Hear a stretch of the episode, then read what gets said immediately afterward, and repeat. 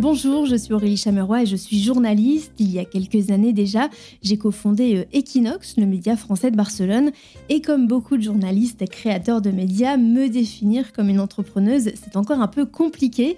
Rien dans mon parcours scolaire, universitaire ou professionnel ne m'y avait préparé.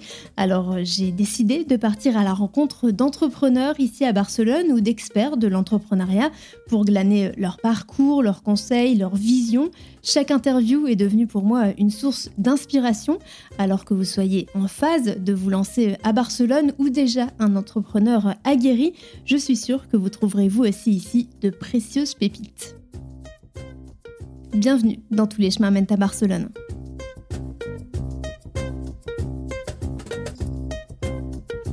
Acheter en Espagne et pas forcément un château, de nombreux Français vivant dans l'Hexagone ont sauté le pas. Nos compatriotes achètent la moitié des biens haut de gamme de la Costa Brava et ils sont les troisièmes acheteurs étrangers en Espagne, juste après les Allemands et les Britanniques. Thomas Rouet, mon invité du jour, a lancé son agence J'achète en Espagne il y a maintenant 5 ans et il a le vent en poupe. Nous parlons avec lui de son lancement, de sa croissance prudente, de la difficulté de manager et de recruter pour des agences aux quatre coins du pays et du secteur très concurrentiel de l'immobilier. Juste avant de l'écouter, je vous demande 20 secondes d'attention pour le message de notre partenaire. Bonjour, je suis Emmanuel Delot, fondateur de la Peña Business Club. Né à Barcelone en 2008, notre écosystème rassemble les entrepreneurs français, francophones et francophiles désireux de partager leur expérience et développer leur business. Créé par des entrepreneurs, pour des entrepreneurs et géré par des entrepreneurs, la Peña s'étend aujourd'hui sur 3 pays et 14 villes d'Europe. Nous sommes très heureux d'accompagner le podcast Tous les chemins mènent à Barcelone. Thomas, bonjour. Bonjour Aurélie. Alors merci d'être venu jusqu'à nous, puisque toi tu es basé à Valence, on va en reparler, et tu es à la tête de J'achète en Espagne, donc une agence immobilière. Euh, justement, l'Espagne, c'était pas ta destination première à la base. Tu peux nous raconter? Bah, C'est vrai qu'à la base, moi, mon, mon cœur était en Italie. J'ai fait mes études en Italie, j'ai commencé ma vie professionnelle entre l'Italie et la France, et puis j'ai rencontré euh, celle qui est actuellement ma femme, qui est espagnole, qui est de Valencia à une ville où j'avais jamais mis les pieds. J'ai décidé de la suivre.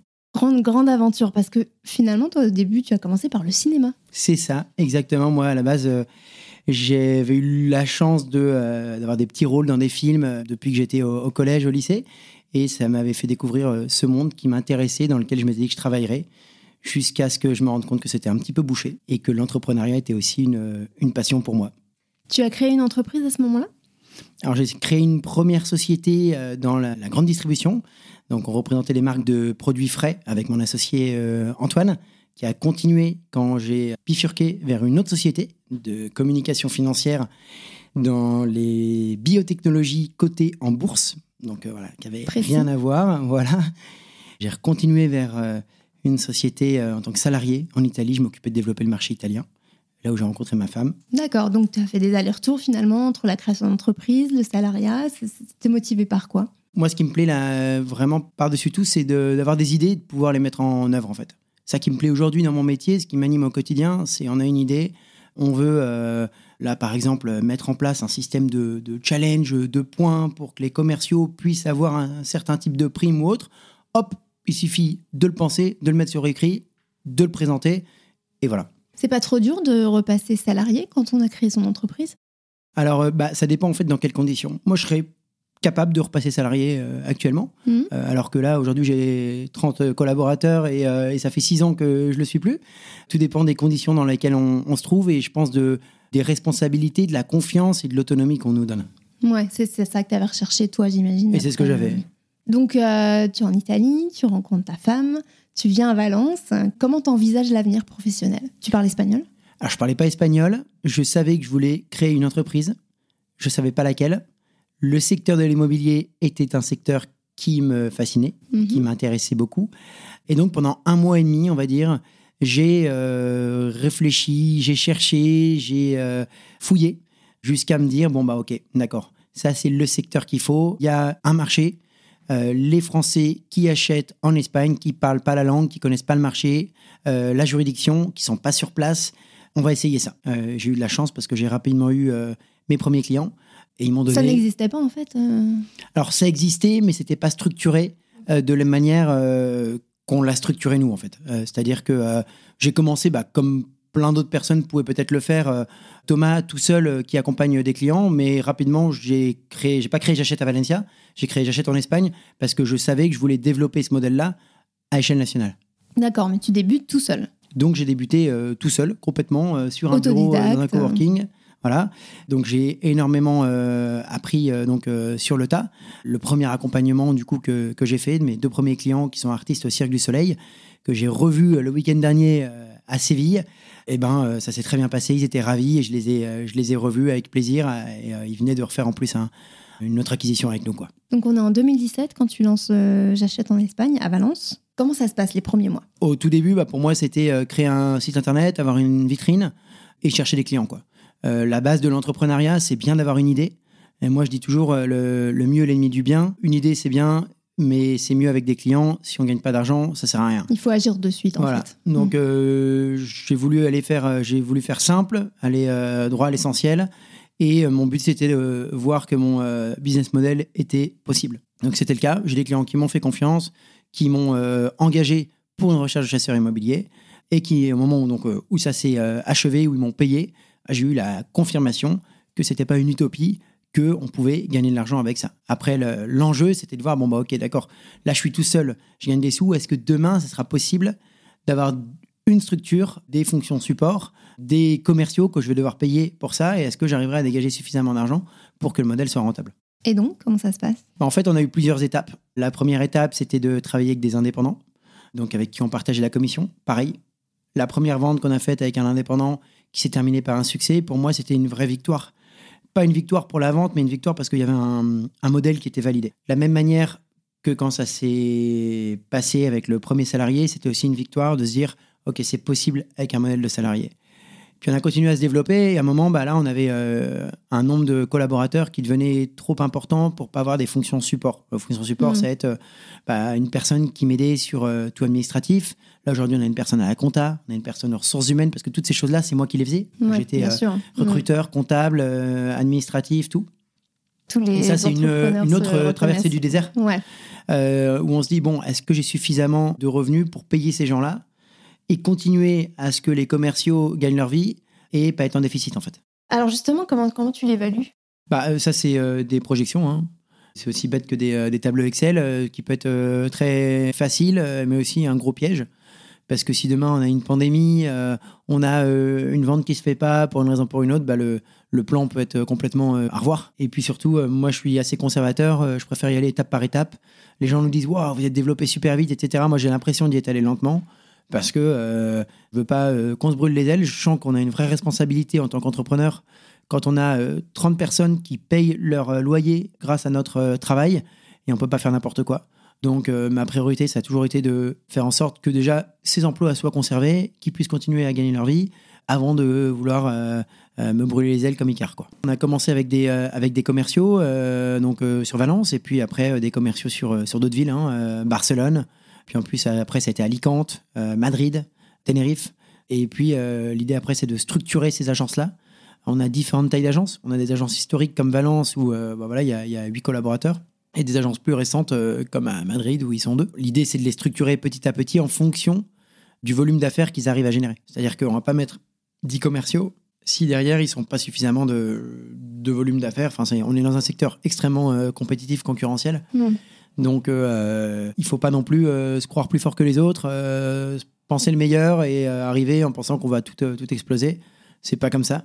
Je pense qu'il faut rester humble et, et staffer, pardon pour l'anglicisme, en fonction des besoins et pas penser que c'est parce qu'on a beaucoup de personnes qu'on va avoir du besoin qui va suivre. On a, bah, forcément, oui, il y a des moments. Ce que je disais, c'est que c'est comme une, je sais pas, un vase qu'on remplit un moment, il commence à être plein, plein, plein, plein, plein, et il faut pas attendre qu'il déborde. Sauf qu'un recrutement, ça prend du temps. Et euh, il y a des moments, bah voilà, le vase il déborde, le vase, il déborde tout le monde est sous l'eau, justement, c'est le cas de le dire. Et, il faut absolument recruter, quoi. Hmm. Euh, donc ça peut m'arriver aussi, de, oui, par contre, de, recruter et de recruter euh, la mauvaise personne, quoi. donc bah, t'es allé trop vite, et un mauvais recrutement ça coûte de l'argent et ça coûte du temps parce que c'est plus facile de recruter que de devoir se séparer de quelqu'un et ça fait jamais plaisir et c'est jamais bon. Donc euh, je dirais que c'est plus ça, c'est de, de faire face à l'urgence en termes de recrutement, de dire il faut recruter quelqu'un, mais euh, aujourd'hui je préfère attendre et de recruter la bonne personne une personne, pour moi, la première qualité, ça va être une personne en qui j'ai confiance, plutôt que recruter la mauvaise personne. D'accord. Du coup, tu as appris là-dessus. On, on, sent qu'il y a du vécu. C'est quoi les qualités que tu recherches chez un candidat? Pouvoir t'appuyer dessus? La première qualité, avant même ses compétences commerciales, qui sont évidemment euh, primordiales. Sinon, il vendra pas, et s'il vend pas, bah, il fait pas vivre le reste de l'équipe. Euh, mais la première qualité, c'est la confiance. C'est qu'il faut que j'ai confiance en cette personne-là, que je puisse euh, fermer les yeux et jamais, jamais avoir aucun doute sur cette personne. Donc, je cherche vraiment des gens avec du velours, quoi. On dit la main de fer dans un gant de velours. Le gant de velours, pour moi, est plus important que la main de fer. Pourquoi aussi pour les clients, quoi Parce que si la personne pense juste à, prendre son chèque et après moi le déluge, bah, évidemment, derrière, euh, les clients euh, bah, vont s'en rendre compte et euh, je dis une réputation qui, jusqu'à présent, jusqu'à preuve du contraire, en tout cas, elle est bonne, la réputation qu'on a construite, c'est un château de cartes. C'est-à-dire que c'est long à construire et c'est très fragile. Et si derrière, il y a un mauvais élément dans l'équipe qui ébranle ce château de cartes, on dit que un grain de raisin peut pourrir une bouteille de vin. Là, la problématique qu'on a actuellement, c'est qu'on commence à être nombreux je suis moins proche des collaborateurs, je suis pas au contact de tous les collaborateurs. Je passe dans les agences, je voyage beaucoup, mais je les connais pas tous euh, par cœur. Et si j'ai une personne dans une équipe euh, qui euh, n'a pas en elle toutes les valeurs que je souhaiterais qu'elle ait, bah, derrière, ça pourrait avoir des, des, problèmes. Donc, d'où l'importance également des responsables d'agence qui doivent partager à 100% nos valeurs. Au moment où on recrute, comment tu arrives à déceler en fait si c'est la bonne personne ou pas Ou est-ce que tu les laisses peut-être un temps d'essai? Comment ça se passe? Alors, il y a toujours une période d'essai. Mais le but, c'est pas la période d'essai, c'est pas de se dire bon, bon, on le recrute, on verra bien. Euh, c'est que la période d'essai, c'est c'est juste, c'est purement administratif. Quoi. Le but, c'est que la personne, quand elle commence, elle reste avec nous euh, pendant longtemps. C'est mm. vrai que sur une heure d'entretien, c'est difficile de se faire une idée. Bon, alors, euh, on a des processus d'entretien. Donc, ça, c'est quelque chose qu'on a mis en place grâce à l'arrivée d'une personne spécialiste des ressources humaines. D'accord. Euh, donc, qui va amener des compétences que moi, je n'avais pas. Hmm. Hein, c'est Steve Jobs qui disait qu'il faut s'entourer de gens qui sont meilleurs que nous. Je le, partage totalement. Puis derrière, euh, je participe personnellement à chaque entretien. S'il faut qu'on recrute quelqu'un à Tenerife, je vais à Tenerife pour passer des entretiens, euh, pour voir les personnes déjà en physique. C'est pas la même chose qu'en visio. Et il y a une grande partie bah, d'intuition. Je fais beaucoup jouer mon intuition. Est-ce que cette personne, je la sens ou pas? Est-ce que j'ai l'impression qu'elle elle sera avec nous pour aller prendre un after work, pour aller prendre une bière après le boulot? Est-ce qu'on imagine dans notre séminaire, les derniers séminaires qu'on a fait, c'était à Tenerife, on était une grande famille, vraiment. Euh, c'était euh, ultra bon enfant et on s'est tous super, on a passé des super moments. Est-ce que cette personne, elle sera dans notre esprit séminaire ou pas? Si je pense que elle sera complètement out, c'est qu'il y a le doute. Et comme on est en recrutement, quand il y a le doute, il n'y a pas de doute.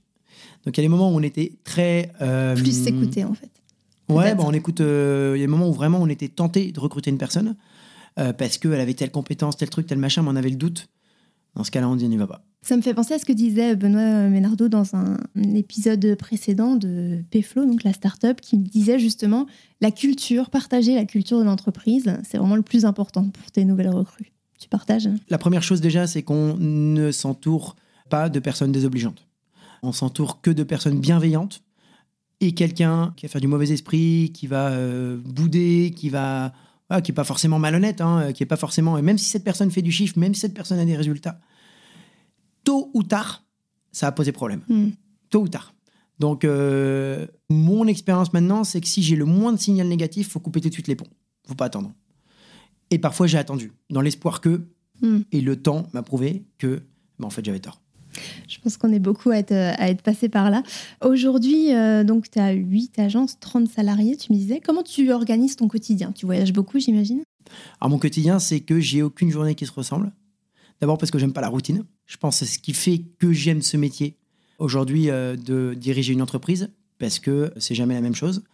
C'est pour ça que j'aime la croissance aussi. C'est parce que dès que je commence à être dans une fonction qui commence, entre guillemets, pardon, à m'ennuyer par sa routine, bah, j'ai envie de grandir pour que quelqu'un d'autre puisse la gérer également et mieux que moi. Je suis bon à tout, mais je suis propre à rien. Donc, c'est-à-dire que je sais un petit peu tout faire, mais il y en a qui le font mieux que moi. Et je préfère recruter des gens pour faire ça. Donc, pour répondre à ta question, qu'est-ce que je fais? Je fais du marketing, des ressources humaines, euh, de la compta. Je continue à faire de toutes ces choses-là. Euh, beaucoup de réunions au final en interne. Et puis, euh, on essaie de développer également l'image de marque qui passe par le personal branding.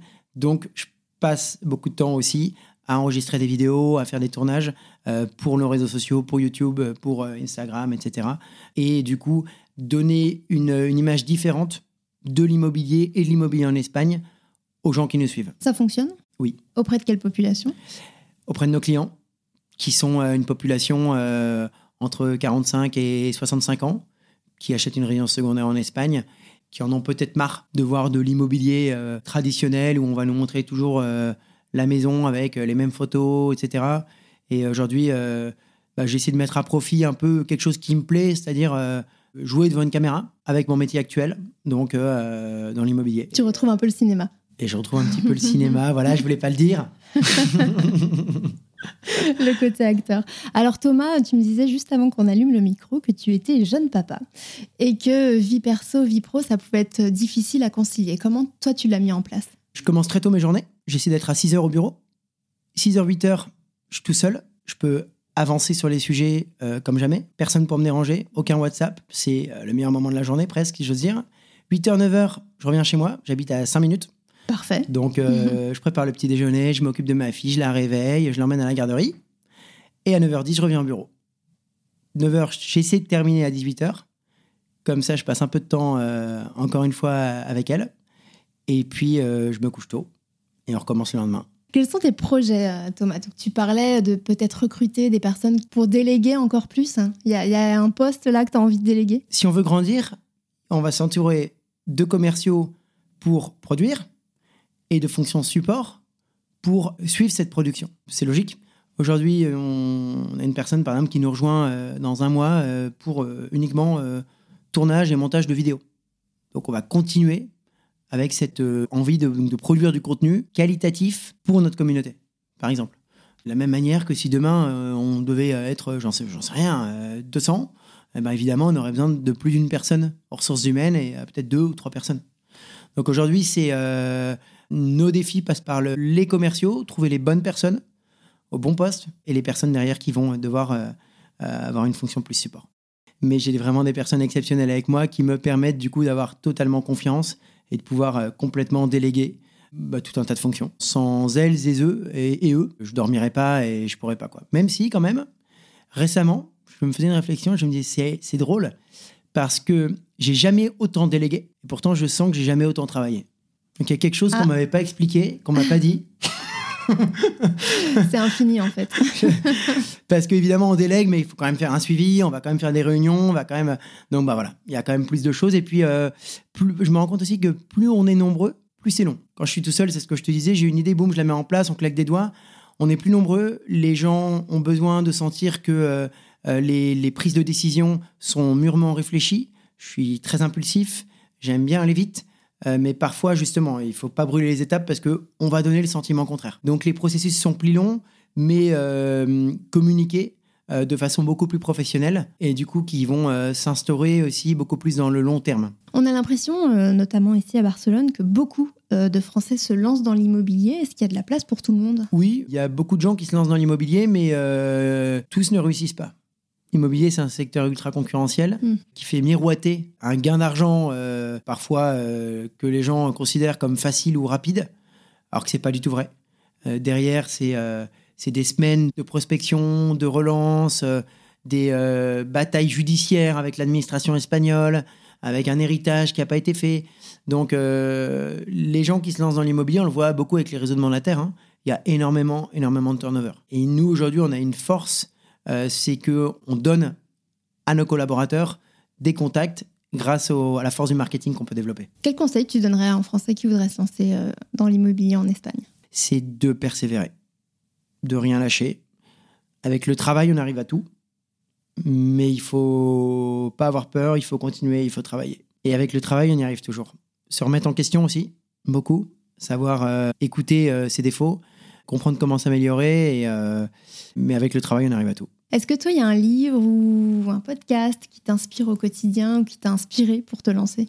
Alors moi j'aime euh, beaucoup le podcast de Pauline Legnaud qui fait venir des invités remarquables euh, donc sur son plateau et euh, j'a- j'adore l'écouter quand j'ai un peu de temps en voiture ou quand je veux faire du sport. Sinon des livres en général j'en achète plus vite que je les lis. Ça s'accumule. Voilà, ça s'accumule. Un livre qui m'a fait prendre la décision de venir en Espagne, de tout quitter dans un pays où je parlais pas la langue pour me dire bah tiens je vais créer une société. C'était un livre qui est assez connu qui s'appelle La semaine de 4 heures de Tim Ferriss qui disait euh, ce dont vous avez le plus peur en fait peut-être ce dont vous avez le plus besoin. Donc je me suis dit bah en fait moi c'est quoi ce dont j'ai le plus peur? Bah, c'était ça, c'était de me lancer euh, en Espagne, créer ma société. Il dit bah quelle est la pire des conséquences, quel est le, pire des scénarios si vous deviez faire ça? Et au final bah moi c'était de me retrouver euh, sans économie. J'avais voilà de quoi tenir un an. Donc je me suis dit bon bah voilà allons-y et puis sinon pire dans un an bah c'est tout. J'irai travailler dans un café. L'argent vient et il va. Donc, euh, va y vienne. Donc, euh, voilà. C'est quelque chose que tu appliques encore aujourd'hui? Des fois, tu as peur de te lancer dans certaines choses ou ça y est, c'est passé? Ça dépend des moments. Il y a des moments où, où j'ai vraiment, je suis à fond, euh, j'arrive au bureau, je dis allez là, on y va, go, go, go, go, go. Et des moments, c'est un peu la voix de la raison qui me dit attends, du calme, rappelle-toi de ta responsabilité. Tu as une responsabilité en chef d'entreprise, il y a du monde derrière toi. Donc vas-y, étape par étape. Merci beaucoup, Thomas, d'être passé par Equinox. À bientôt. À bientôt. y aller étape par étape, c'est un principe que j'essaie d'appliquer aussi depuis quelques temps. Merci à tous d'avoir écouté cet épisode jusqu'au bout. Merci au studio des Belles Fréquences qui assure le montage et le mixage des épisodes de Tous les chemins mènent à Barcelone. N'hésitez pas à partager le podcast, à le commenter et à très bientôt.